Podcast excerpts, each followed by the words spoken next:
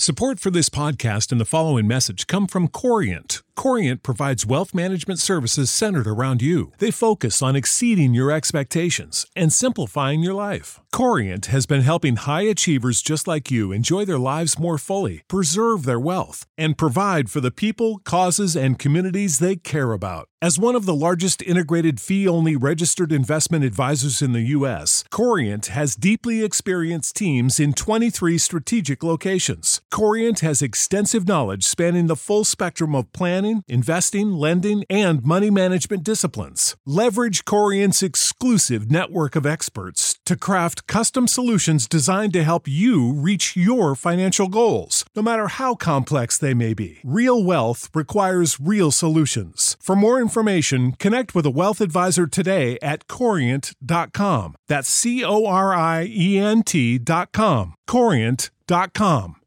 Save big on brunch for mom, all in the Kroger app. Get 16-ounce packs of flavorful Angus 90% lean ground sirloin for $4.99 each with a digital coupon. Then buy 2, get 2 free on 12 packs of delicious Coca-Cola, Pepsi, or 7-Up, all with your card. Shop these deals at your local Kroger today, or tap the screen now to download the Kroger app to save big today. Kroger, fresh for everyone. Prices and product availability subject to change. Restrictions apply. See site for details.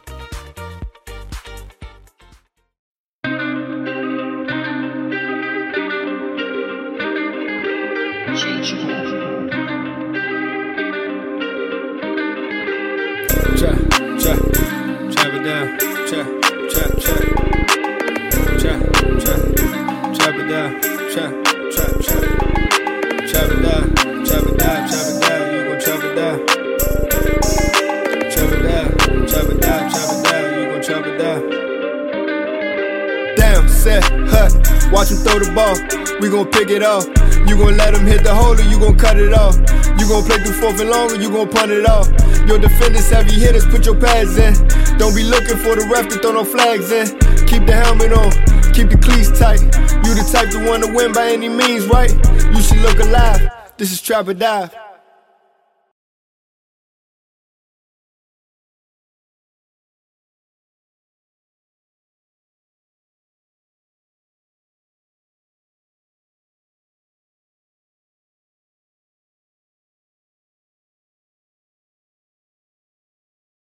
Yes, sir. Welcome back to another episode of Trap or Die Podcast. I am your host, Molly Maul, man. First off, good afternoon, good morning, whenever you're listening, whenever you tapped in. If you're on the YouTube side, we want to make sure that you hit that like button, hit that subscribe button. We definitely appreciate that, especially if you are brand new to the channel. If you are on the Twitter side, what's up, man? If you want to migrate over to the YouTube, you know, you can definitely for sure. You can be a part of the show. We do have call-ins on this episode. So you can call in. I would say, put it this way. So we're supposed to have a guest. Glover Quin is supposed to be checking in, former safety of Detroit Lions, current host of the BLEAV in Lions podcast on the BLEAV network. I think you kind of know where we're going with this, right? Trying to get a little profile going with Ben Johnson. So, you know, I think we are tapping in any minute now with him. So, stay tuned for that. Like literally early on. Audio side. If you are on the audio side, man, make sure you hit that follow button. Make sure you hit that subscribe or wherever you're listening. Rate, review if you can. We definitely appreciate that as well. Let me get the good man AJ. Oh, AJ. I thought AJ. All right, there we go. I'm looking at backstage right now, making sure AJ good. Before I check in, man. What's going on with you, player? How you feeling, bro? I'm good, man. How about you? I can't call it. Jay, Phillip, AJ gonna talk. AJ gonna talk with me out of Ben Johnson. What's going on, Monty? Hey, you look. Like I said, we got Glover checking in right now, actually. So we're gonna go ahead and get the train rolling. Philip, so you never know. You may still be sold. I don't know. But anyway, I think this is a good time to get things going. Let's go ahead and get in. Like I said, Glover Quin of BLEAV in Lions podcast. He is the host over there. And former safety of the Detroit Lions and Houston Texans. Let me go ahead and bring the big dog again. And boom. Boss man, what's going on with you? Appreciate you joining us. Man, ain't nothing to it, man. How y'all doing? I'm all right, man. Hey, bro. So I used to, is it Glover or like Glover? Because I used to call, I think I called you both at one point in my life. It's Glover. Glover, boom, Glover. There it goes. Yeah. I got to check in and make sure. All right, so we got with the guys on that you were teammates with, what they call you, for sure. Man, they call me all types of stuff. I get GQ. Okay. I get Q. I get G. In football a lot, I got Glove. Quin, obviously, that's more like a coach's talk right there. You know what I'm saying? They call you last name. Yeah. So I get it all, man. But the official is Glow. Glow, there it is. I feel like when you around a group of people, especially like from a football aspect or a team aspect, like some people, you can go through 1,000 different stops and you're going to find 1,000 different nicknames and they're going to find whatever worked for them. Yeah, man. You know, it's just kind of like, you know, whatever comes naturally, you know what I'm saying? Like I said, my name is Glover, but in the football terms, you know, with catching interceptions and playing defense, you know, it was easy for people to call me the Glove and stuff like that. So then people would hit me and be like, Glove. And I knew who they were talking about. You know what I'm saying? But then it's also easier for dudes or people just to be like, what up, Q, or what's up, GQ? Most people don't call you by your government. You know what I'm saying? And so, and then the people in your outdoor life, they not really around, or they wasn't around your childhood life. So they don't know your at the crib, little, young nickname that they called you back around the block. So when you go back home and you start hearing people calling you by that night, you be like, hey, hold on, man, where that come from? You know what I'm saying? So it's kind of crazy. Hey, so listen though, before one quick thing before we get into Detroit, man, you're on the media / content side now. I remember so I did the Scouting Academy. I'm not sure if you're familiar with that, but like one of the things that I did, a lot of research is trying to understand like in-depth, like details and defenses. I remember seeing a YouTube video, like you breaking down like simplistic structures of defenses and things like that. But now you also have a podcast, bro. Like how is this? She relax, man. How is this this whole media / content side been treating you since you've went from NFL to now covering the team in Detroit? Man, it was actually kind of crazy because like that what you was talking about, I had created this thing called the DB room, right? So this was during COVID. And I don't know if people were doing podcasts. I wasn't really into that stuff then because I was playing, you know what I'm saying? And so then when I retired, next thing you know, COVID hit in 2020 or whatever that was. And so I'm just sitting at the crib one day. I was in my room. My sinuses was acting up. I never tested positive for COVID. But my wife, she had thought that she was like, you look kind of sick. So she made me go in the other room. And while I'm just in the room chilling, I started thinking about all these like stories and stuff. And so I was like, man, you know what?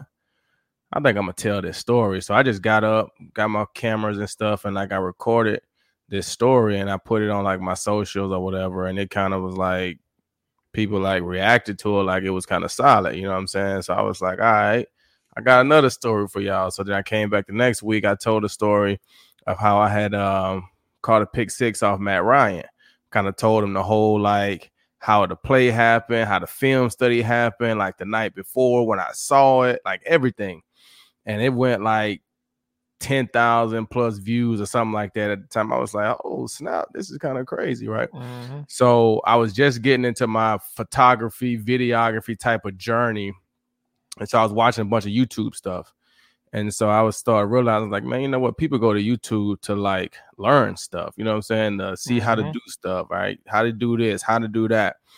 And so I was like, you know what, man? I think I'm going to start teaching normal casual fans football on YouTube and just make, like, little videos breaking down basic terminology. So that when you're watching games and you're hearing Tony Romo talking about cover four and post routes and corner routes and rub routes and all these different things, 21 personnel, 11 personnel, you have some kind of idea of like what they're talking about. You know what I'm saying? And so I started doing that. And so then I was like, you know what? I'm going to call my channel the DB Room, because the DBs always had the coolest rooms on the team. Everybody liked to hang out in the DB room. You know what I'm saying? We had food. We got guest speakers. We had all types of stuff going on in the DB room with cracking jokes. So I was like, you know what? I'm going to call my channel the DB Room, and I'm going to have like guests come in and do like little interviews and stuff. And I'm going to break down film. And so I just kind of started doing that. So I was doing like live shows with like Calvin Johnson and Tyrann Mathieu and Stephon Gilmore, all these people, crazy stuff. Like, and this was during COVID, right?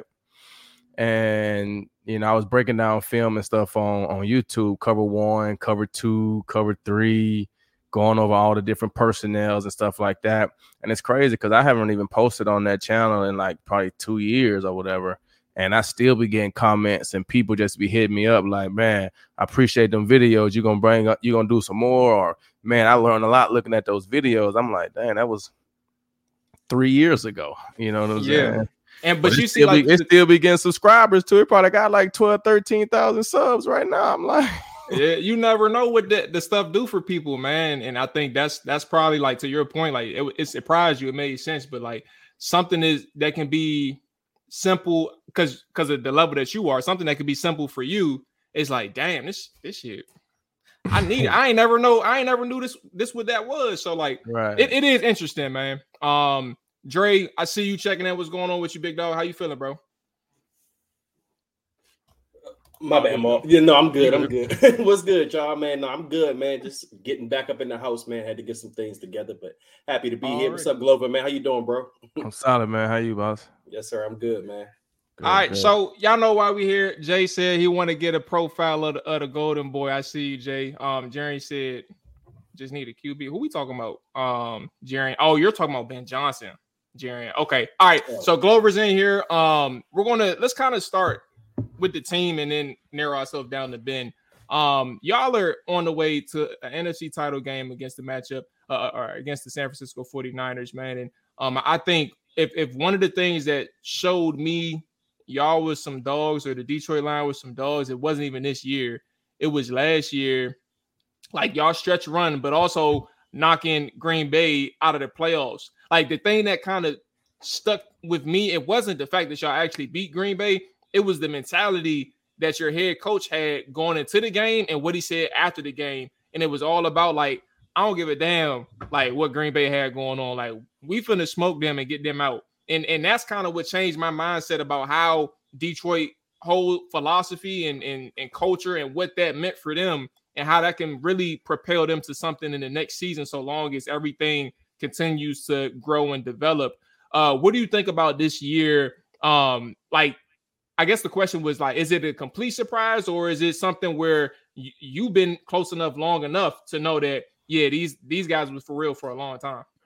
Yeah, they've been playing well for a long time, man. Like, even like when Dan Campbell, you know, they were playing and honestly they were losing the games, but it was like little things that you could see that was causing them to lose. You know, it'd be like a close game. They weren't getting blown out, right? It'd be like a mistake in a key moment or a turnover in a crucial time or just something like that. But they were always close. They were playing hard. They were playing, and you could see it, but they were just having to learn how to win, right? And so then they get out of that first season, and it was a tough year. You can see glimpses, but they just wasn't getting the results. And then you go to last year, they come in off of the hard knocks, and everybody's all, you know, feeling good about the Lions because you get to see the story and you learn the players, and the hype was really high. And they started out the season like 1-5, 1-6, and it's like, oh, here we go again, right? And then all of a sudden it started to click, and they finished the season off going like this. And like you said, that last game, to go to Green Bay, where Green Bay has everything to win, right? They win, they in the playoffs, the Lions win, and they still going home, right? But they get to knock off a division opponent that's really been the big bully in the division for a lot of years, right?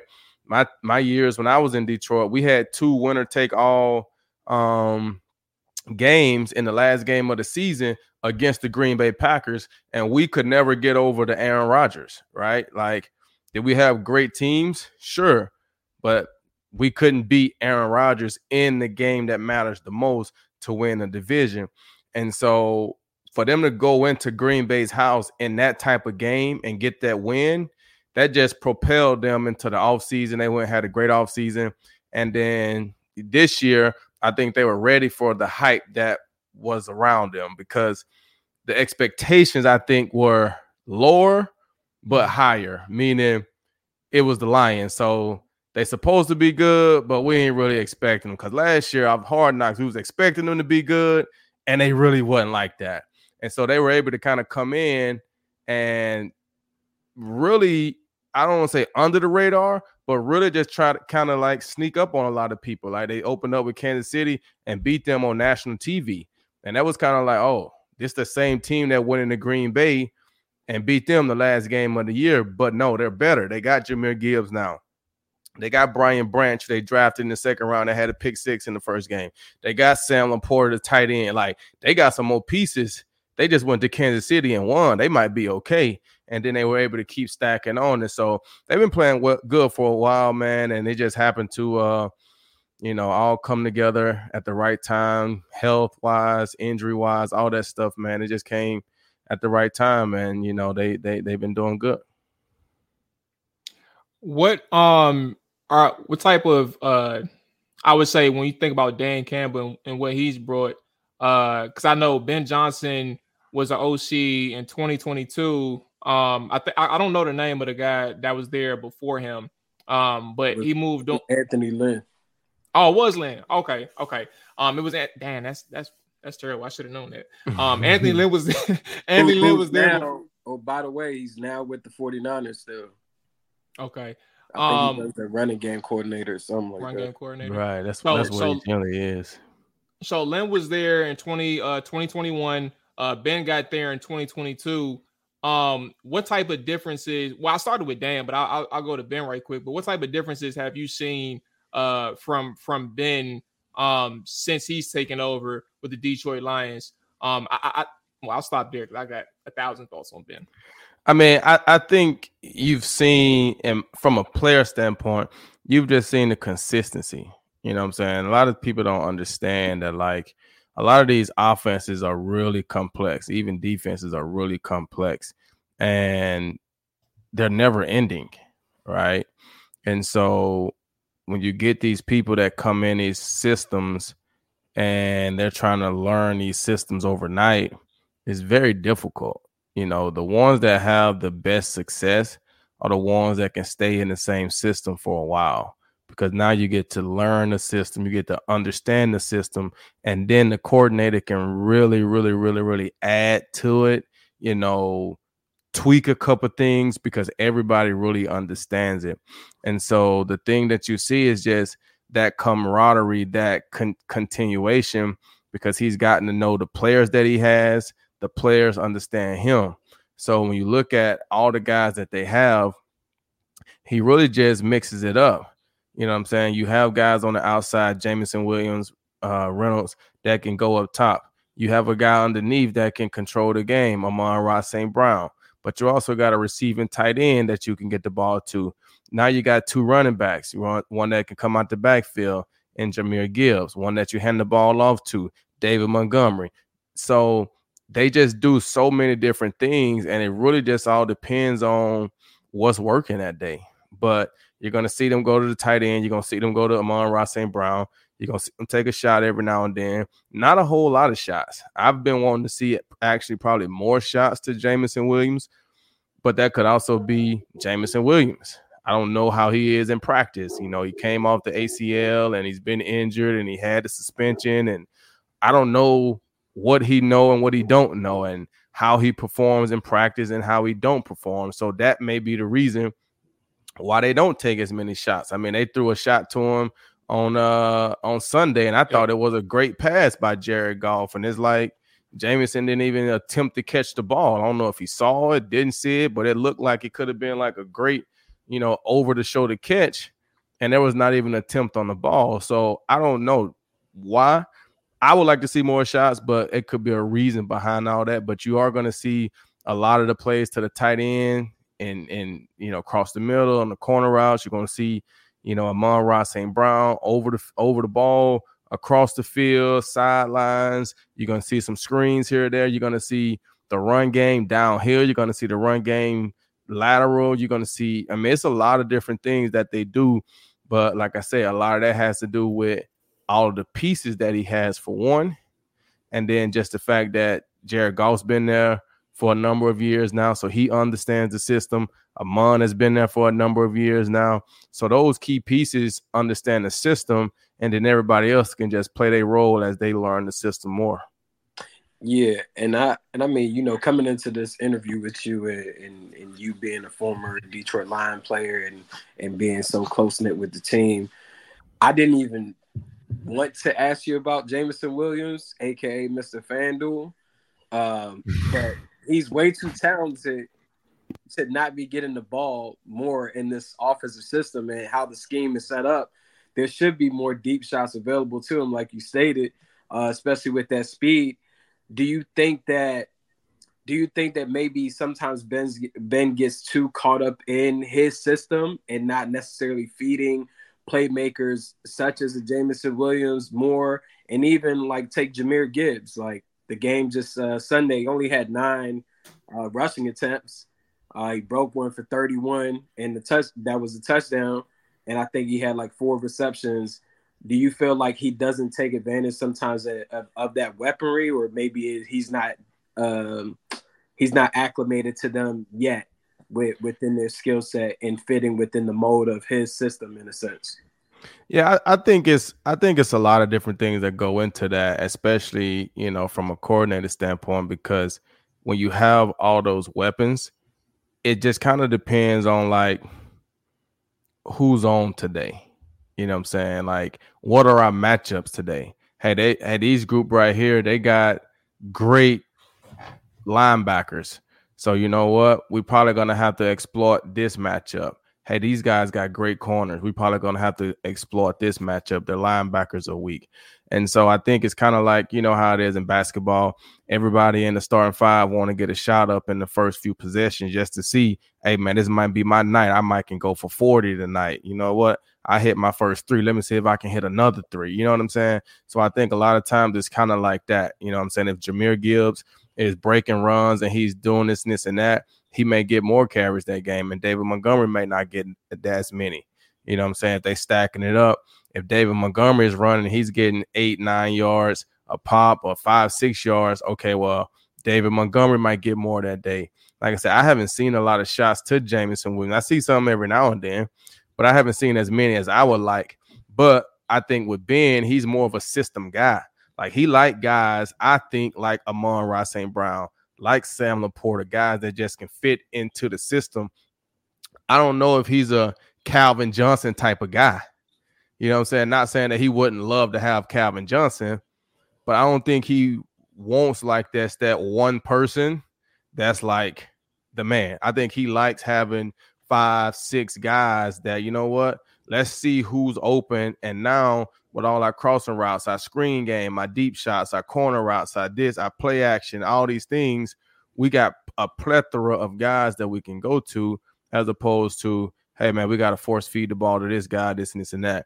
And so if Jameson is not showing it in practice, or they don't like the matchups, they're probably not going to take a shot. And when you look at a guy like Jameson, you see him drop the ball on deep comeback routes. You see him drop the ball on out routes. You see him drop those passes. So the confidence that they have in him to do anything other than run a deep ball isn't their problem. I mean, we've seen him drop wide open deep passes, not even go after the one on Sunday. So I don't really know what's going on right there with Jameson and the whole offensive thing. But I think Ben does a great job of trying to spread the ball around and really run his system. He just got to have, in my opinion, the guys to make that system go. Hey, I was just going to bounce off of that because, AJ, you know, I do feel like you are nitpicking a little bit with Ben Johnson because you got your favorites. You know you do. Gibbs and Williams is your guys. I mean, I just like my dogs to get fed. You feel me? Like, Maul got his dog in the back. If his dog don't eat, he gonna be crying. You feel me? Like, but Maul only got one dog. If I go get a lead talent, I need to feed my dogs. Like, that's just how I see it. Like, but I like LaPorta and St. Brown. That's kind of where I. So Glover, we had a conversation where he was AJ mentioned literally what you spoke on Jameson Williams and the lack of usage in a sense. And I'm on my side. I'm like, well, you know, LaPorta and Amon-Ra, they got plenty of touches, and Jameson. I mean, not Jameson. Jahmyr, when he got the 30-yarder and scored on it, I'm like, he still got 13. He was tied for the most touches on the team on offense. So, like, my thing in my head was, like, I feel like from a macro or outsider standpoint, I was like, Ben is using the people that's actually being productive in a sense, if that makes sense. Like, not to say that Jameson can't be productive, but it's like, if they working, why are we tripping about Jameson in my head? So I guess my question, because this is actually a really good point. Also, side note, everybody in chat, if you all have a question for Glover, put it in the chat. We can, if we got time, we can ask Glover a question. But Glover, for me, you mentioned how he is more of a system guy. I want to get your perspective from your opinion and your experience in the NFL.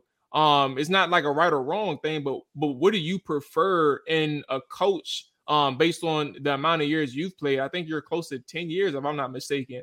What are you? Are you a person who appreciates a coach who understands their system, but understands their players more in terms of, like, maybe that player don't fit the system, but he's a hell of a player? Or are you understanding or cool with a person who's like, all right, this is my system. I'm going to abide by my system. Nothing else matters. If you can't work this system, I don't know if I can work with you. Like, how do you kind of distinguish those two? Well, I mean, I think the best ones, it's a mixture of the two, right? I think you can have a good player in a bad system, and the player will be okay. He won't be great, but he could be okay just because he's a good player. You could take an okay player and put him in a good system, and they can be great players. Why? Because they fit the perfect system. And I mean, and I don't know how you guys, you guys, you should know. You think back a little while with Nnamdi Asomugha, right? He went and played for Philly, right? He was a lockdown man-to-man corner in Oakland, right? We don't want you to do anything but get in people's face, press them, run them. He was the man. He went to Philly and couldn't play. Why? William Jackson. They were running different things. It was a system. That man switching sides. He only. You played, see what I'm saying? So one side in Oakland. But is he a good player? Yeah. You take a good player. You put him. You look at Deshaun Golson, right? Deshaun Golson. And I know I'm calling a bunch of DBs, right?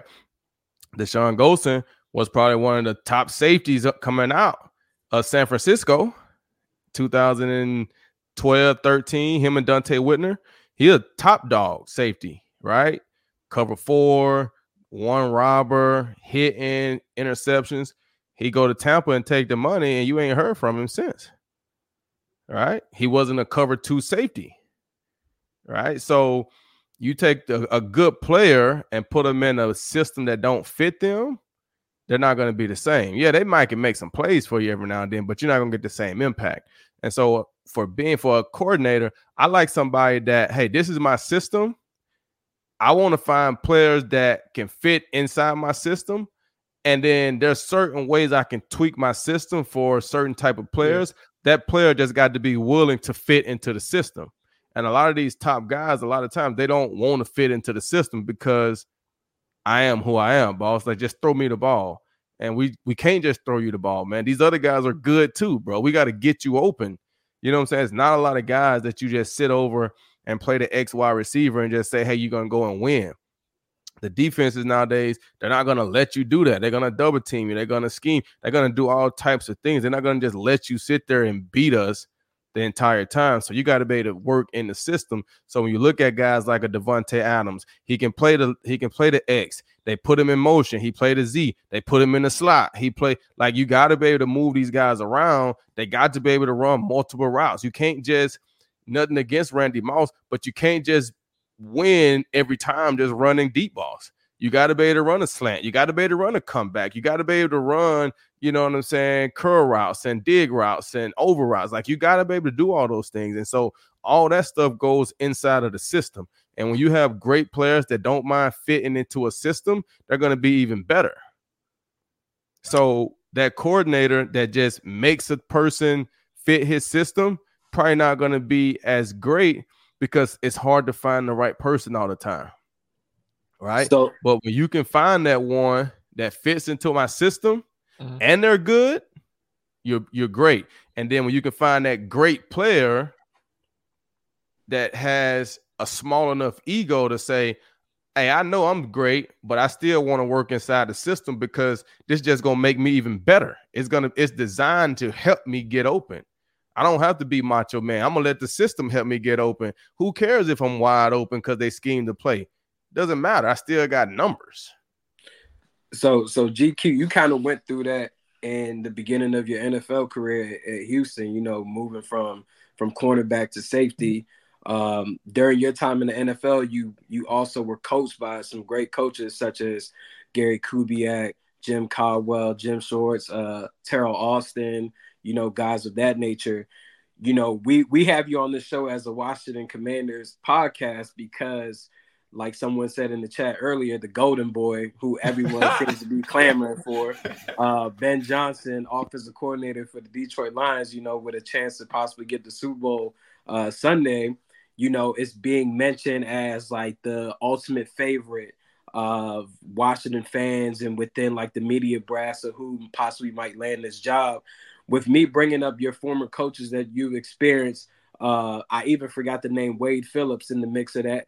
What would you prefer if you were back in the NFL in 2024 for your head coach? Would you prefer the X's and O's guy, or would you prefer more so of a leadership guy, or maybe even a mixture of the two? You know, for my head coach, I want a leader and a connections guy for my head coach. For my coordinator, I want probably an X's and O's type of guy. Can you expound further on the leadership aspect? Why you would want that more so than anything head coach wise? Because just to give people, because not every day like our audience gets to have a former NFL player that's accomplished, Pro Bowler, you know, things of that nature. So that would just kind of help them understand why you would prefer that more so than like an exercise. Right. So to put it in, I don't want to say normal terms like that because I'm very like, hey man, I'm from the country. I'm just a young cat that just happened to keep playing ball, right? But to put it in everyday terms, right? Most people got a job. When you go to the job, you probably got, you know, whatever type of job you got, you probably got like a supervisor or like a manager or somebody that's like you work with hand in hand. Then you got the person up here that like they make the schedules or they like run the shop or whatever it is, right? So you probably closer to like this person than you are with this person, right? But you need this person to understand you because it kind of helps with the flow of things, right? So the head coach, he just the overseer for most of the time. Like you have some head coaches who are more hands-on on the offensive or defensive side, like a Kyle Shanahan, Andy Reid, guys like that, hey, they want to call the plays, right? Then you have some head coaches, they are the leaders. They fill in the vibe of the team. They watching the players. They're connecting with each player. They making sure everybody is straight. They fill in, hey, this is what the team need. We look kind of slow out here today. I think we need some rest. Hey, you know what? We didn't practice as good. Like they controlling the tempo and the temperature of the team, and your coordinator, that's who you spend the most time with, right? That's who you in meetings with. You're not in meetings with your head coach for 4 hours a day. You only meet with the head coach for probably 35 minutes, right? But your coordinators, your position coaches, those are the people that you spend hours and hours and hours of time with. So my head coach, I don't really care if you're an X's and O's guy because I don't really talk to you X's and O's. You know what I'm saying? I just go to you when it's like, hey, man, I feel like, you know, we probably need to this or that, or, hey, coach, you know, is it okay if I do this or do that? Or, hey, coach, I need to leave meetings early today. My son's graduating from elementary school, and I kind of want to, you know, you see what I'm saying? I'm going to my head coach for those things. My coordinators who I'm going to, like, hey, coach, why we call so many zone blitzes? Like, we need to be doing some man-to-man blitzes, or, like, you talking ball with my coordinators or my position coach, right? You probably go to your position coach first and kind of get an understanding as to why we doing certain things like this, right? And then if you need to, you go to the coordinator. And so for my head coach, I need him to make sure he's going to be able to control the team, right? Somebody that can control the team, lead us, you know, got our back, going to vibe with us, yada, yada, yada. My coordinator, hey, I need him to be able to scheme that trash up. Like, I need him to know what he's talking about. He ain't got to, like, scheme it up to where boom, boom, boom. My position coach, that's my dog. Hey, dog. Hey, man, send me on another blitz. Hey, tell coach to send me on the blitz, man. Tell coach, let me do this right here. Hey, coach, on this play right here, they got us playing outside. Why we can't play inside and let this guy do that, right? I'm talking to my position coach because that's my brother. Coordinator, he the one that's a little higher, and then your head coach, he's the leader. So I don't care if my head coach is a great X's and O's guy. He ain't really calling the plays unless his job on the line like that anyway. You see what I'm saying? He just managing everything. Your coordinator guy, he need to know what he's talking about, X's and O's, why his scheme need to be legit. And then your position coach, he just got to be a dog with you and believe in you, and y'all go ride together. So that's why I say, for me, head coach-wise, I want somebody that's going to I feel comfortable talking to if I need to talk to the head coach. You know what I'm saying? I don't want somebody that's a robot that just knows football. He don't have any care. He don't have – like, you look at – and I know this name keep coming up, but you look at guys like Josh McDaniel, right? He's an offensive coordinator. Why does he suck so much as a head coach? He's not a leader. He's not a leader. You know what I'm saying? Nick Sirianni. Yeah, they had some success in Philly, but why is their locker room a mess right now? He's not a leader. He's just letting those guys do what they do, and they just happen to have a good run last year. You know what I'm saying? You look at a lot of these guys, they're not leaders. They just coordinators. They can call plays, but they're not team leaders. Why you think Mike Tomlin can stay there for so long? He's a leader. He ain't called down play. I'm a leader, though. You see what I'm saying? Dan Campbell. He ain't called down play. I'm a leader, though. You know what I'm saying? My team going to follow me. My coordinator's going to ride with me. And they going to get the job done. And so that's kind of what I like. I don't really like those coaches that are like Kyle Shanahan. You the head coach, but you the offensive coordinator. So in practice, are you scripting the practice for us as a defense, or is everything about your offense? Are you leaving the practice field happy when the offense had a great day of practice? Oh, yeah. Or are you mad? Yeah, because the defense was awful today. So when you the head coach and you just kind of whatchamacallit, now, hey, man, offense, you was clicking today. Defense, you sucked. But for Kyle Shanahan, I'm the offensive coordinator. So I'm drawing it up so the defense can suck. Why? Because I want my offense to be great. And I'm just calling out Kyle, not because we're playing the 49ers, but he's just a coach that I know is a head coach that likes to call the offensive plays. And I was with Kyle. Kyle Shanahan was the offensive coordinator when I was in Houston. So I know Kyle. So that's why I say that. I like the head coach to kind of sit back and let the coordinators do their job. When you need mealtime inspiration, it's worth shopping Kroger, where you'll find over 30,000 mouthwatering choices that excite your inner foodie. And no matter what tasty choice you make, you'll enjoy our everyday low prices, plus extra ways to save, like digital coupons worth over $600 each week. You can also save up to $1 off per gallon at the pump with fuel points. More savings and more inspiring flavors make shopping Kroger worth it every time. Kroger, fresh for everyone. Fuel restrictions apply. Prescription products require completion of an online medication consultation with an independent healthcare provider through the LifeMD platform and are only available if prescribed. Subscription required. Individual results may vary. Additional restrictions apply at LifeMD.com. Read all warnings before using GLP-1s. Side effects may include a risk of thyroid C-cell tumors. Do not use GLP-1s if you or your family have a history of thyroid cancer. If you've struggled for years to lose weight and have given up hope, did you know you can now access GLP-1 prescription medications through LifeMD? LifeMD is now offering eligible patients online access to GLP-1s, the breakthrough prescription medication that can help you lose body fat and weight. Listen to what people are saying. You just take your shot. It doesn't feel like you're on a diet. What I wasn't expecting it to do was to shut off the food noise. This was life-altering, and if I can do it, I feel like anybody can do it. And here's the best part. Your insurance may cover 100% of the cost of your medication. So go to TryLifeMD.com to have your eligibility checked right now. Get started today at TryLifeMD.com. That's TryLifeMD.com. Save big on brunch for mom, all in the Kroger app. Get 16-ounce packs of flavorful Angus 90% lean ground sirloin for $4.99 each with a digital coupon. Then buy two, get two free on 12 packs of delicious Coca-Cola, Pepsi, or 7-Up, all with your card. Shop these deals at your local Kroger today, or tap the screen now to download the Kroger app to save big today. Kroger, fresh for everyone. Prices and product availability subject to change. Restrictions apply. See site for details. You manage the team and let the coordinators work and do their thing. Well, Glover, now you brought up an interesting point on that, because if obviously the Commanders were to hire Ben Johnson, I think he would be in the same position as a Kyle Shanahan, where he would probably call the plays. I mean, he's a guy that's, you know, he does it all in Detroit as far as that goes, and I think he would want to do the same at his next destination. Is that something you would kind of fear of Ben Johnson, or would you recommend him to Washington fans, you know, knowing that? You know, see, and that's the thing.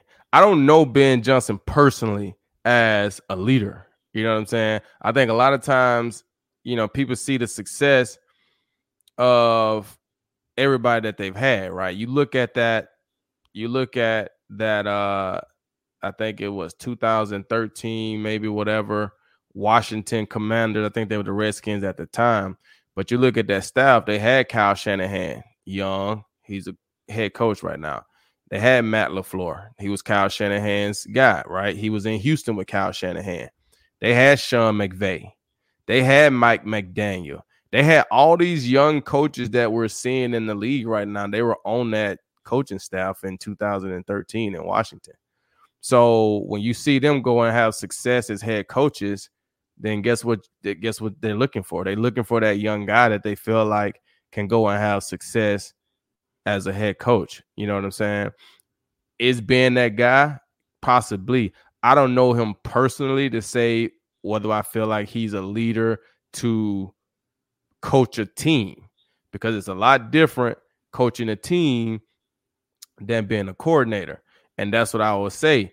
If you're hiring him as a head coach, is he hiring an offensive coordinator?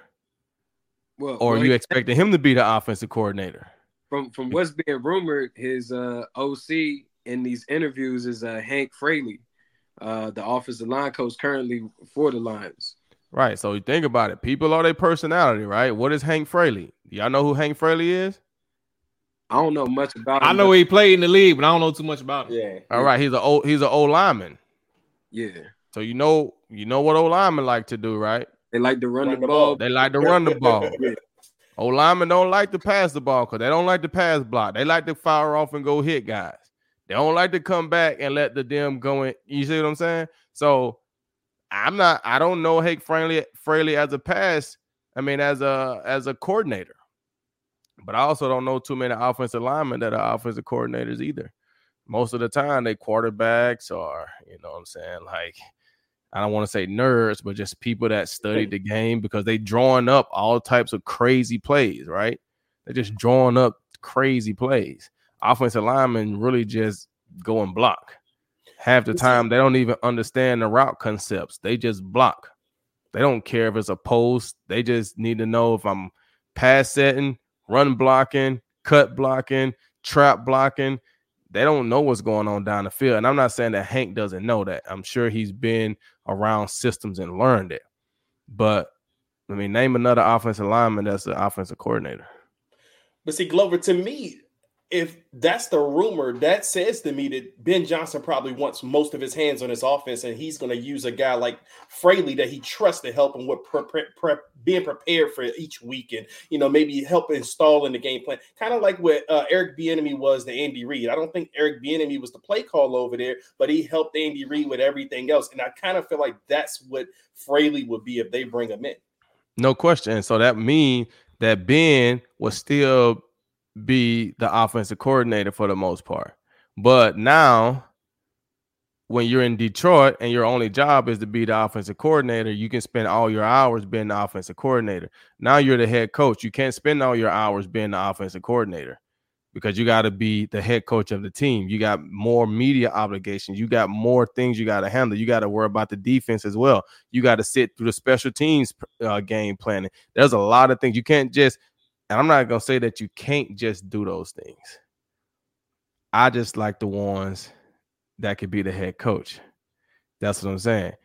If you're going to be the offensive coordinator, you really got to have a defensive coordinator and a special team coordinator that, hey, man, I trust you guys to get the job done. I'm not sitting in your meetings to make sure that I got to worry about my offense.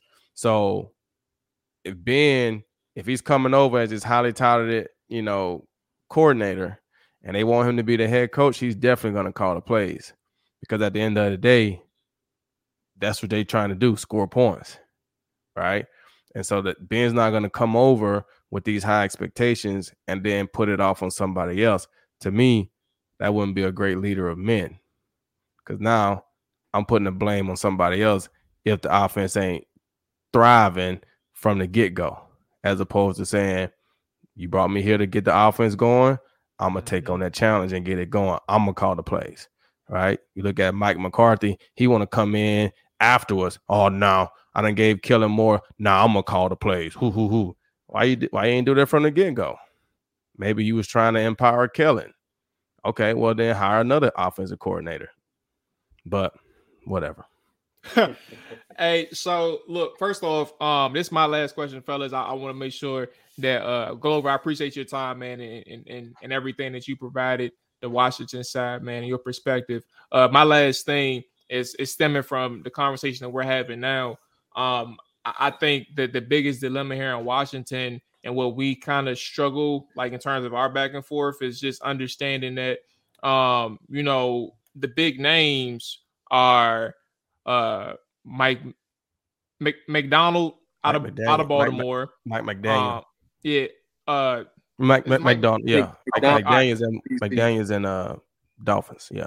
McDonald in Baltimore, Slowick in Houston, and obviously Ben Johnson in Detroit. And I think our biggest dilemma here in Washington, like I take a big heed into what Adam Peters is saying in terms of his main thing that he's looking for in Washington and their head coach is leadership. And I think that's a really big deal. And the conversation that we're having right now is just not necessarily saying that Ben Johnson isn't a leader. The point is you don't know, and that's nothing wrong with that. Like, it's nothing wrong with saying you don't know, and there's nothing wrong with us acknowledging that we don't know. I did hear press conferences. I showed you all Dre and AJ. Like, I thought that he spoke really well and he showed like awareness of his team, but also he was very specific about his offense.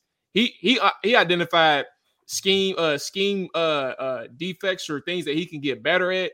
But it's all related to his offensive side of the football and specific players and specific run schemes and things like that. Sometime last offseason, Glover.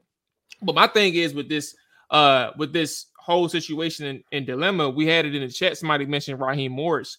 I think that's why I had Raheem and Ben as a 1A and 1B respectively, because if the idea is to have leadership be the most important thing for your head coach, there's a lot of endorsements from a lot of people, a lot of players, a lot of coaches who really like what Raheem Morris brings to the table. And I'm not making a case for or against one candidate here in Washington, but I think it's important to acknowledge that when you think about leadership traits, and if there's nothing out there to suggest that somebody is that person and somebody who may be too deep too involved into their offense, like how are you going to be able to connect with your team? Like, I don't know if you're going to be able to like stretch yourself that thin, like not in a negative way, but just like be able to connect with the special teams, the defense, the offense, even the defensive line or the linebackers, like just generally thinking. I'm not in the locker room, so I can't tell, but that's kind of where our dilemma here is in Washington. And this is more of a statement than it is a question, but like it just adds to the fact that you mentioned how he's able to tap into and even develop and grow in his offense, because that's all he's focused on in Detroit is an offensive side of the football. And it's shown that he knows what he's doing, but it's like, what happens when you get a bigger role? Can you force yourself to grow outside of just being an offensive person? Right. And, you know, what I'm going to say, man, is, and I don't know, you know, maybe this gets back to the powers that be in Washington, right? Headlines happen, man. People see headlines. I don't care. It is what it is. We all human. You know what I'm saying? Professional athletes, these people, yeah, they might not see everything, but they see a lot of it. They might not read all the articles, but they see headlines. And they may read a lot of them and just say, oh, I didn't even see that. No, you saw it. We're human. We're not robots, right? So that's what I would say. I feel like you have to have an alignment of everybody, from your head coach to your players to your organization, your city. Everything has to be aligned, right? Meaning, case in point, DeMeco Ryans just got drafted. I mean, not drafted. The head coach for the Houston Texans, right? DeMeco Ryans played for the Houston Texans. He was drafted to the Houston Texans, right? DeMeco Ryans inherited the same exact team minus key people, right? They drafted C.J. Stroud, drafted Will Anderson, Tank Dell, right? Lovie Smith had that same team almost last year. They won 3 games. David Culley had that same team the year before, right? What's the difference? Lovie Smith, David Culley, they don't have any connection. They don't represent Houston. They don't represent what the city is about, right? So when you bring in DeMeco, he represents what the city is about. He represents what the organization is about. So the type of players that he brings in, they represent that same thing. You look at Dan Campbell, tight end in the NFL, work your way up through the coaching ranks, hard worker, hard nose, nasty, physical. What is Detroit known as? Is the city. Hardcore, cold, working hard. Like, that's the embodiment of the city, right? So then the players that they bring in, what are they? The same way. So because when you play for Detroit, you got to have that chip on your shoulder. Nobody gives you a chance. You don't get any national media. You got to go out and take everything that you want, right? When you play for the Cowboys, you probably a little on the bougie side, right? Listen, but take this out. Everybody that gets drafted to the Pittsburgh Steelers, they all of a sudden, they're tough guys now, right? They the steel curtain. We the tough guys, right? What is the culture? What is the embodiment of the Washington Commanders? You guys are the national. You guys are in D.C. You guys need a head coach that can stand in front of the media and show that power and speak for that. And then you hire coordinators. And the coordinators that you hire, you hire a head coach that's going to lead the team, right? I'm going to lead these guys. We're going to be the national team, but I'm going to lead us in the right direction. You say you like Ben Johnson as an offensive coordinator? Okay, go hire his quarterback's coach to be my offensive coordinator. Let Ben stay in Detroit. I'm going to get his quarterback's coach, get him a pay raise, and let him come be the offensive coordinator. You like Mike McDaniel? I'm going to go get one of his little young assistants and make him my defensive coordinator, right? And now I got a coach that, hey, we're going to be here for the long run. We're going to be here for some years. And I got these young coordinators that's hungry to keep climbing. They freaking dying to get a raise. They ain't leaving in a year to get a head coaching job, right? They ain't leaving. They just a quarterback's coach. They got to be a coordinator for some years, right? So now they're going to be here for a year. So, yeah, I got to work through the grind. It may not be peachy the first year, but when you keep that continuity and you get the right people in there and you got the right leader at the top, it happens. But when you go and try to get Ben Johnson to be the head coach, who's going to be the coordinator? Oh, I got to get – you need a leader to me. Dan Campbell speaks for the team. He speaks for the team. They feed off of his energy. His coordinators just coach. That's all y'all got to do. Right? So that's what you do. You go and find the quarterback's coach, the wide receiver coach, the person that's, hey, who works closely with Ben Johnson? Who knows Ben Johnson's system? Right? Do I like his background? Do I feel like he can? Perfect. Because I don't really need you to be a leader of men. Yeah, you got to lead your offense. I really just need you to call plays, though. When I was in Houston with Wade Phillips would talk to us for like 2 minutes.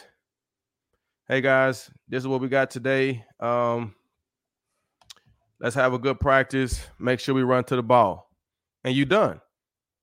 Wade Phillips was like, I want you position coaches to coach your guys. I'm just going to call the plays on Sunday. I'm just going to call the plays. You make sure your guys ready to go. You ain't even got to have no conversation with Wade. Hey, I'm just going to call the plays. Wade over there in practice, kick back. He watching, making sure guys doing what they supposed to be doing, but we ain't even talking to Wade like that, right? That's a coordinator. So that's what I feel like you guys need. Because Ron Rivera might be a good coach, but nobody hears his voice. Hey, like, hey, you know they had the audacity to hire a high school football coach to be the DB. Oh, Lord. Oh. The DB coach in Washington? Yeah, he was a DB coach for the entire season. Never, like, really no NFL experience, straight from high school, one of Jack Del Rio's boys. Hired him to be the D-back coach. After Chris Harris left. That's why they was getting cooked by DJ Moore and all these different guys. Yeah, man. Like, yeah, you can't do that, man. You can't do that.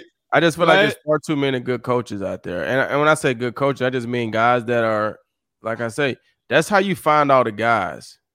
Everybody starts out, like I say, and I don't want to keep beating the dead horse, but when I started in Houston in 2009, right? Kyle Shanahan was the offensive coordinator, right? But he was in his first year as an offensive coordinator. So he went on to Washington to be an offensive coordinator. He went on to Atlanta, I think, to be an offensive coordinator. Might have been a head coach in Atlanta. I can't remember. And then he worked his way up, right? Matt LaFleur, who's the head coach in Green Bay, was his quarterback's coach. Robert Saleh, who's the head coach in New York Jets right now, he was the linebacker quality control guy. He was the guy running the scout team, making all the cards for practice. That was Robert Saleh in 2009. He leaves there. He goes to Seattle, takes a job, or goes to Jacksonville, takes a job, keeps working his way up. And next thing you know, he's a coordinator in Seattle. They have some good years, and he's the hottest thing. Now he's a head coach in the NFL, right? 2009, he was the quality control guy. In 2009, DeMeco Ryans was a linebacker in the NFL. You know what I'm saying? Like, that's how they find all these guys. You find the guys that are doing the work, the quality control guys, the assistant, the quarterback, the coaches. They're the ones doing all the scouting. They the ones drawing up all the stuff. Them the ones that's doing that. You think they no, man. These guys got people that are drawing up all this stuff. They got a team behind them. Yeah. Wasn't Mike McDaniel also in Houston during your tenureship under Kubiak? Nah, he wasn't there. Mike wasn't there that I know of. Okay. I mean, if he was there. Cross lines. Yeah, he probably, if he was there, he might have just been. He might have been so low on the totem pole, I ain't know who he was. and he could have been an offense. He could have been an offensive guy. I was a young defensive guy, right? So maybe he was so low on the totem pole, I didn't know who he was. Hey, no, Glover, I got one last question for you, man. And this is somebody we actually didn't bring up today. I mean, as it relates to the Washington head coaching search, we're actually looking at two people from Detroit. We've only talked about Ben Johnson. Oh, yeah. And the other guy's right up your wheelhouse, man. Aaron Glenn, former cornerback. I mean, he was in the secondary. Can you kind of talk about what he would bring to the table? I mean, what you've seen from what he's brought to Detroit. I mean, if he's a guy that you could say, man, he probably can lead men, or he might be something in the future. Like, have you seen something from him to elevate him or get Washington fans to maybe consider him? You know what? I like AG. I've been knowing AG for a long time. You know what I'm saying? I've been knowing him for a long time, back from our time in Houston. Great guy. He's worked his way up. He's coached a long time through the systems in New Orleans. And like I said, that's how he got his job, right? Dan Campbell's on the staff in New Orleans, right? I need a coordinator. Hey, I think AG is a guy. So you go and pull him from a defensive backs coach or whatever he was in New Orleans, and now you make him a coordinator, right? But it takes time. His AG's first year in Detroit as the coordinator wasn't a great year. They didn't play great defense. You know what I'm saying? That's why I say they played hard and they lost a lot of close games because they couldn't stop anybody. You know what I'm saying? And just being there consistently for these 3 years now, they've gotten better and better and better. And yeah, they still have their games where they don't, whatever, but they've gotten better and better and better. And so I think AG is a good coach. Do I think he's a head coach at this moment? I don't know. But I think the biggest thing is, if he's a head coach, in my opinion, you really have to have that connection. And I don't know if AG got a connection to the Commanders. Like, what's his? That's just a job then. You know what I'm saying? Like, I feel like it's different. Like, and I bring up DeMeco all the time because I'm familiar with this situation. But even Dan Campbell played for Detroit. I don't know if y'all even knew that. He played for Detroit a little bit. Yeah. Couple places. Mike Shanahan was the OC back in the day with the 49ers. Who, his dad? Yeah, Kyle Shanahan. Mike Shanahan. Right. As an OC for the 49ers, right? And Young, right? So I feel like you need that connection, in my opinion, and it needs to be something bigger than just you, right? Like, DeMeco Ryans has a legacy as a player, so you don't want to come back and stink it up as a coach. You know what I'm saying? Like, I'm gonna go into the honor as a player for this organization, and you know what I'm saying? So it's a connection there. I don't know the connection that Aaron Glenn will have with Washington. I don't know the connection that Ben will have. I don't know those things, but I'm not going to say that they don't deserve a head coaching job, because obviously we've seen young guys get head coaching jobs and they do well. You know what I'm saying? So I'm never going to say they don't deserve the job. If you get hired, then you deserve the job. You know what I'm saying? But I do know, I feel like connections to a city, to an organization in some kind of way. I either grew up there, I played there, something. I feel like those situations tend to work out better most of the time. Well, you just described Raheem Morris for us. Because he played here, he knows the city, knows the culture. I mean, not to say that he's gonna be the favorite, but going by your words, man, he would be the dude, man. But it would he be the leader, or would he want to be the hands-on guy? Because he's been hands-on his whole career, right? He's been that guy. Do he have a young? What he's coaching in? He's coaching in the Rams right now, right? Do we have a young DB assistant, right? What is he, the coordinator, or he's a coordinator? He's a coordinator there. So do he like his DB coach enough in LA to say, hey, if I get this head coaching job, I want you to be my coordinator? Do he like some, you know, you see what I'm saying? Yeah. Who is he going to bring that he trusts to run his stuff, or is he going to try to do it? And then sometimes, like I say, I don't know Raheem like that, but Raheem has had some things with, you know, situations. So sometimes you got to be able to get out your own way and be a leader.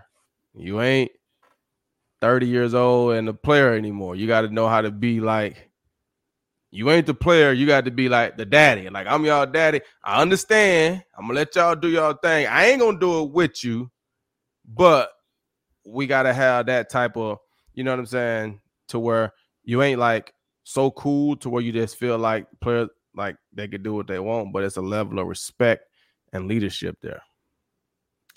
Raheem, that's first off, I'm gonna leave Raheem alone so we can go ahead and get Glover out of the way. Glover, man, I appreciate you joining us and honestly joining us for longer than we anticipated when we first linked up, man. So I want to make sure that that's known, man. You gave us plenty of time and plenty of conversation to the chat. The people that are in here on the YouTube side, man, they definitely appreciate everything that you gave and dropped the gems for us. I want to give you the floor just for one quick second, just to let the people know where they can find you. Anything that you got going on, I know you're on the BLEAV in Lions podcast as well, but I want to give you the floor just to plug anything that I'm missing. Appreciate you joining us, bro. Oh, man, I appreciate you guys for having me. I love talking ball, man. I was a part of it for a long time, man. I understand the ins and outs of it, man. So I like to talk it and help people and just give a different perspective of things that happen. Don't mean I'm always right, but it's just kind of what I feel. But I'm on the BLEAV in Lions podcast. You can find it. It's on YouTube. It's on all the places that you listen to podcasts. But probably the coolest thing that I feel like I got going right now, man, and you guys are in Washington, so it might not, be applicable, but I love art, man. I do custom framing, man. I have fun with it. I frame all types of like cool projects, jerseys, photos, balls, bats, gloves, any daggone thing, man. It's fun, man. I enjoy it. It's a great escape for me. It's a way to connect with people and a way to just bring memories and all types of stuff to life that people can have for a long time. So you can find me on Instagram, Glover Quin. I'm on Twitter, Glover Quin Jr. My Instagram page has all my other pages. I got a photography page because I like taking photos. Got my framing page because I like doing that stuff too. So that's the cool side if you want to do something outside of football and just check something out, man. But the football stuff obviously is my personal page. And then the BLEAV in Lions podcast. And then, yeah, if you want to check out some of those old DB room, man. DB videos, yeah. Film breakdowns, all that stuff, man, it's the DB room on YouTube. Some pretty cool stuff on there, too. Absolutely. Who you got winning Sunday? I got Lions. I got Lions Ravens. I was about to say, bro, I swore on everything, bro. I was telling people at the gym during AJ. I was like, look, man. Niners on upset watch, bro. I swear to God, I said that. I don't know what's up with the Niners, bro, but when I seen Brock Purdy drop back a couple times in the first quarter, I said, hold on, bro. But then I also seen Detroit play throughout the whole season. I said, man, the way they run the football, bro, if they can get some type of balance against the Niners, I don't even know if the Niners got a chance. I know their defense, Detroit's Lions defense, they got some leaks. But they can create turnovers. If they get like 2 turnovers, you're talking about Detroit having a chance in the fourth quarter with like 5 minutes left and a chance to win, bro. Yeah, I mean, I think the biggest thing, and I think because one of my best friends is a 49er fan, so me and him going to the game on Sunday. Oh, that's lit. There you go. And we actually called it a while ago. He was like, "Hey, dog, if we meet in the playoffs in the championship game, we going," and it happened. So. I had to hold up my end of the bargain. We going. But throughout the season, just watching those guys, to me, they were unbeatable for a long time. And you look like the 49ers were this team that was like indestructible, just like world beaters.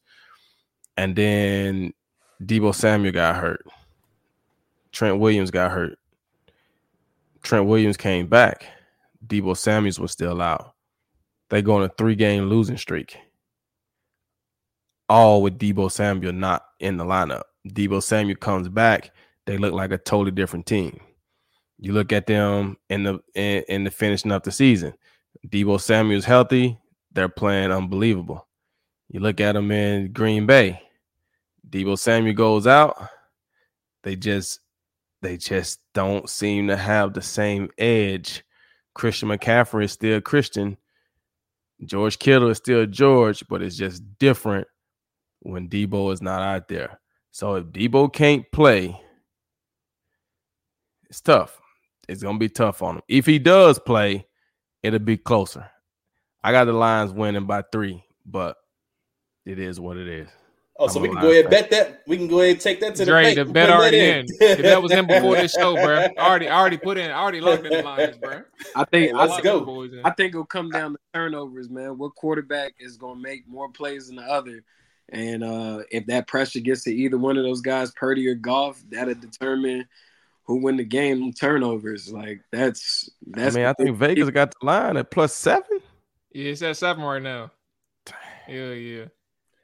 That's easy money if you're a Detroit fan. Nah. Like, put the, give me my touchdown, bro. Hey, Detroit money line, baby.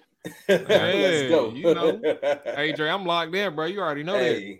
We gonna have to recap this next Tuesday and see. Nah, without AJ, bro, because AJ, you know, AJ the hill. AJ be hating. Yeah, AJ don't. And they say haters just because I got a strong opinion about certain things. Like I like elite players. I like playmakers. So like with Ben Johnson, I want you to feed Jahmyr Gibbs. I want you to feed Jameson Williams more. I get your system and you want to spread the ball around, but it's like eat your fucking dogs. Like that's right. But you got to look at it like this right here, right? Think about it in basketball. Kobe Bryant can go one-on-one for sure, but he can score more inside of the triangle.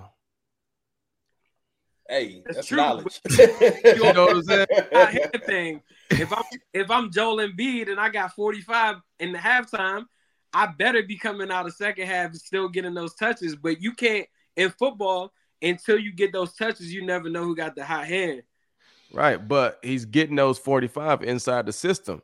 He's not coming across half court, and it's like, hey, Joel Embiid, don't go one-on-one and beat everybody. Hey, man, he's scoring those inside of the system. I'd be a rule breaker and break the law, man. Hey, you only want to feed your favorite dogs. You don't want to feed all the dogs, man. That's the problem. Hey, come on, bro. I was just playing around. But it's been a pleasure, man, hearing your perspective I think, like giving our listeners great insight on how like a guy like you, a vetted NFL veteran that has been around so many different dynamics of coaching styles, from the Caldwells to the Kubiaks to Wade Phillips, whatever, and especially it's an important time for the Washington fan base trying to hit home on this coaching hire. And you see so many people advocating for the offensive guys all the time, but we're literally watching the Detroit Lions with a guy that calls no plays, Baltimore Ravens with Harbaugh who calls no plays, going against, you know, teams that have offensive mind coaches. So it's like both ways can be done. It's just about making the right pick and hoping that it click. Right. You got to have that at the end of the day. Make the right pick, man. Hope it click. But the biggest thing is also, man, you got to give them time. You know what I'm saying? You got to give them time. That's and really a lot of times these organizations don't give guys enough time. So we'll see how this all play out. Absolutely. Hey, Glover, man, enjoy the game this weekend, bro. Be safe. Look, me and Dre already got I got the lines locked in. I don't know if Dre just all talk right now, but I got the lines. All right, bet. Say no more. Me and Dre got the lines +7. I got the money line as soon as I put my deposit in on FanDuel. But we locked in, man. Glover, be safe, bro. Appreciate you, big dog. All right, man. Appreciate y'all. Already, man. There go Glover. Fellas, there go Dre. He's a smart man. You know, Dre, anyway. Dre, his hand be right on the X button as soon as it approaches that time. He be Hey, but look, that's it though. Like, I ain't even gonna lie to you. The whole pod, like, I thought we was gonna do call-ins and everything, but Glover stuck with us the whole show. So when we talk about a bench coach, Ben Johnson coach profile, we did just that. Shout out to JB. He said HTCC Jaden Daniels gave us $2. Man, I appreciate you, JB, for checking in, showing some love, showing some support as well. That's always appreciated. We're going to circle back next week to talk about these quarterbacks. We're going to talk about maybe a coordinator or two. Again, maybe I can get a guy for San Francisco who can, I mean, not San Francisco, Los Angeles, who can tap into it. Maybe we get a player, another player, former player. So we'll let's kind of put that on the side. By next week, we should know who's going to be the head coach. That is also true. By next Tuesday, 7 p.m., we should know who the hell the damn head coach is, because Senior Bowl is that week. So yes, you would hope that you have some type of answer so you could, you know, start formulating things. But yeah, yes, I think next week would be a great episode for people to just chime in on who this new head coach is going to be, because I definitely think that hire is made next week. Absolutely. So it's going to be this week, but because I thought that the Lions were going to lose, and that would help expedite things for all organizations. But as we've seen in the last 24 hours, teams have hired new GMs, teams have hired new head coaches. Brian Callahan, Bill Callahan's son, is now the head coach for the Tennessee Titans. A guy who hasn't called plays before. Shout out to Eric Bieniemy, just for the sake of proving that he ain't. You know, like, the nepotism, bro. Like that's where, like, even Glover was touching on the relationship side. Like, yeah, you know, even though Brian's young, he's gonna be able to pull from his daddy's, you know, his network. So, who else? Harbaugh's probably about to get the job in LA with the Chargers. Raiders hired a new GM. So, yeah, a lot of teams are starting to close in on their guys, and it's going to be interesting. I put a little prediction out there before, you know, everything falls in place. But I think the best place for Ben Johnson are the remaining jobs to go and immediately have success offensively is Atlanta Falcons. Somebody else said that in the chat, too, but I ain't about to scroll up.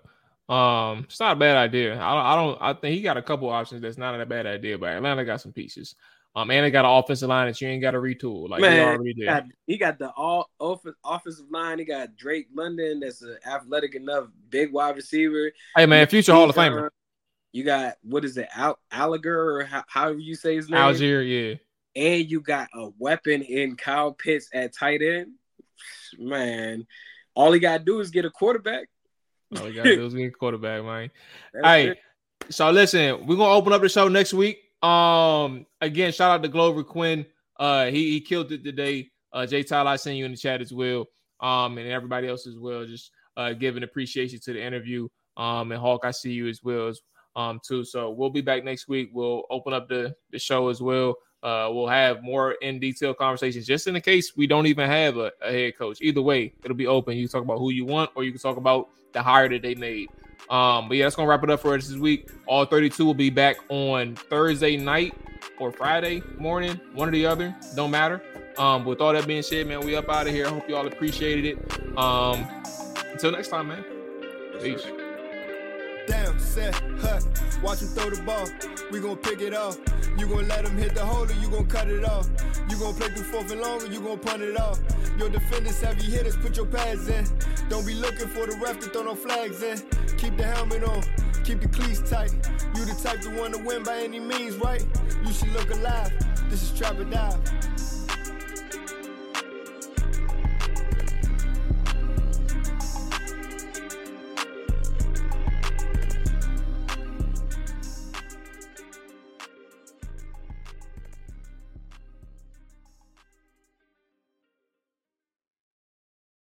When you need mealtime inspiration, it's worth shopping Kroger, where you'll find over 30,000 mouthwatering choices that excite your inner foodie. And no matter what tasty choice you make, you'll enjoy our everyday low prices, plus extra ways to save, like digital coupons worth over $600 each week. You can also save up to $1 off per gallon at the pump with fuel points. More savings and more inspiring flavors make shopping Kroger worth it every time. Kroger, fresh for everyone. Fuel restrictions apply. Save big on brunch for mom, all in the Kroger app. Get 16-ounce packs of flavorful Angus 90% lean ground sirloin for $4.99 each with a digital coupon. Then buy two, get two free on 12 packs of delicious Coca-Cola, Pepsi, or 7-Up, all with your card. Shop these deals at your local Kroger today, or tap the screen now to download the Kroger app to save big today. Kroger, fresh for everyone. Prices and product availability subject to change. Restrictions apply. See site for details.